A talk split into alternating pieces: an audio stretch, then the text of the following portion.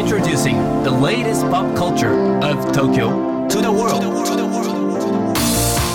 New edition, new edition, new edition, New edition, edition, edition. new, new, edition, edition, edition. New edition.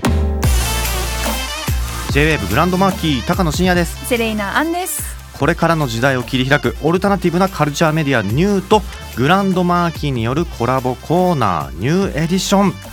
これあのニューエディションってどうすればかっこよく発音できますかね？ニューエディション。あエディション。エディション。コラボコーナーニューエディションはい、毎日ニューにアップされるさまざまなカルチャートピックスの中から聞けば誰かに話したくなるような聞けば今と未来の東京が見えてくるようなそんなオニューなネタをピックアップギュッと凝縮してお届けします、それでは今日のニューエディションまずはヘッドラインから。新世代香港映画特集2023で上映される映画2作品共通の予告編と追加画像が解禁、うんえー来月5月19日から新世代香港映画特集2023が開催されます。今年は映画祭などで高く評価されさらに興行面でも香港の年間ベスト10にランクインした私のプリンス・エドワード。そして遠路はるばるの2作品を上映。日本共通の予告編と追加場面写真が本日解禁になりました。いやーこれねどちらもすごく美しい映像で恋愛映画でこれ予告編だけでまた泣きそうになっちゃいました。も 昨日に引き続き、うはい涙腺ガバガバでございますさあお次のニュースいきましょう。現代美人画のトップランナー池永康成の第三画集が発売、ん。竹久夢二以来の美人画家と呼ばれる池永康成。第一画集「君思う白夜の幸福」は美術書と美術書としてはん。異例のロングセラーに。現在最も原画の購入が困難な作家の一人とされています第二画集から4年の時を経て待望の新作「君ありて千の作付き」が昨日発売になりました。池永さんの作品すごいんですよね。ももうねめちゃくちゃ美しいというかこの日本画っぽい感じで今の女性を描くこのはい。アプローチがねすごく面白いです。さあ今週末4月15日16日に代々木公園でアースデイコンサートが開催されます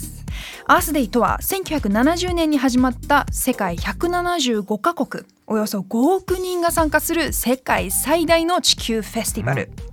アースデイ東京は2001年から代々木公園で開催を続けてきました。今年のアースデイ東京に2023のメインプログラムの一つとして今週末代々木公園でアースデイコンサートが開催され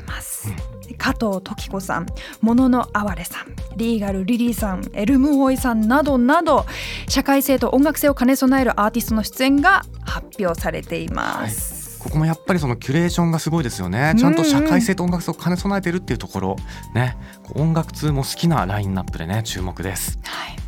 さあ今日はこの中から今週末に東京ではコンサートも開催されるアースデイ2023をピックアップします。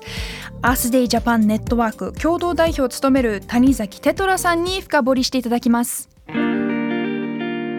んにちは。アースデージャパンネットワーク共同代表の谷崎テトラと申します。高野さんセレネさんリスナーの皆さんこんにちは、えー今日僕があの深掘りするのはアースデー2023ということなんですけれども、えー4月22日はアースデー地球の日っていうんですね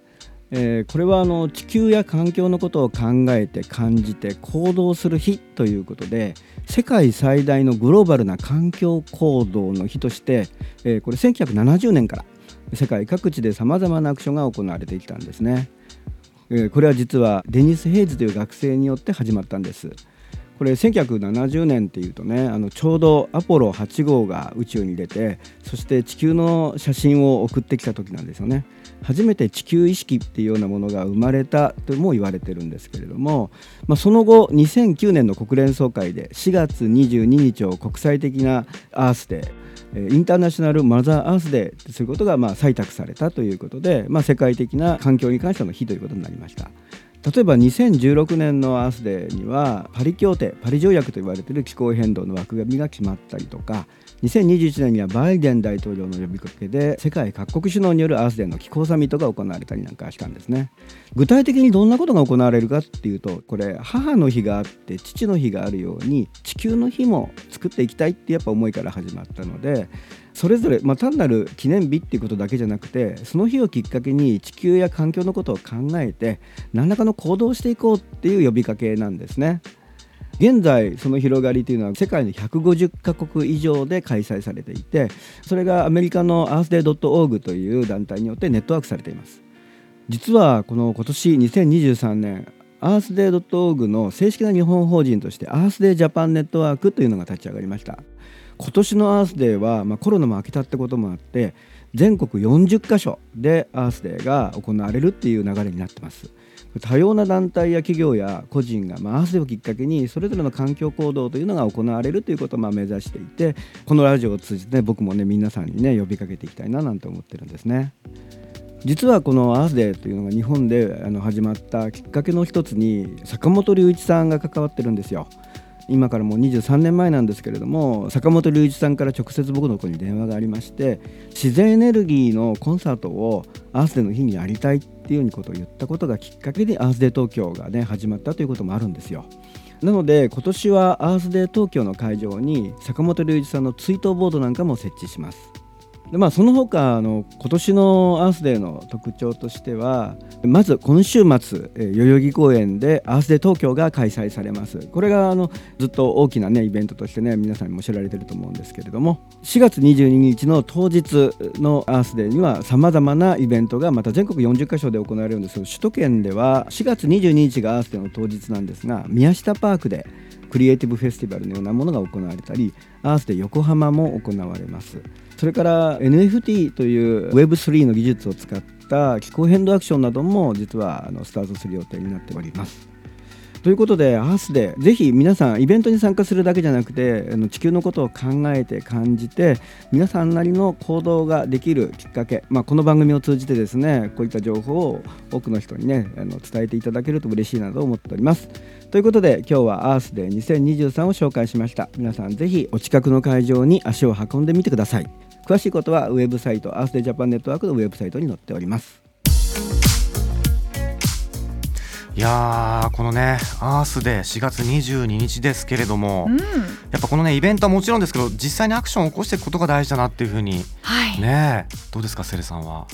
身近なことで、ね。まあ例えば水筒を持ち歩くとか、うん。まあ簡単なことですけど、はい。意外と忘れがちだったりもするから、そういう基本に立ち返ってそういうのも実践してみると大事なのかなって思いますね。確かに。我々水筒結構ね持ち歩いてる派ですからね。派ですよね。あとあとはいコンビニでお弁当とかを買った時にうん。進んでお箸とかスプーンとかいらないですっていうふうに言うのは大事なことかもしれないですね。ねちょっとしたことがねこうみんながやっていくことで、ねこう大きな動きになっていくのかなという気もしますけれども、はい。あとね僕あのこのアースデーのイベントで感じたことはやっぱ坂本龍一さん、はい。ねこう音楽作品以外にもこういう形で残してくれたものがあるんだなっていうことだったりとかあと昨日フィストバンプに出ていただいた杉山さんも言ってましたけれどもこの面白いとか楽しいっていうところを入り口として、はい。でもそこから一歩踏み込んでいろんなことを考えるきっかけにね、うん。なるといいのかなというふうに思いました、うん。ね、4月22日アースデー、ね、気になる方はぜひチェックしてください。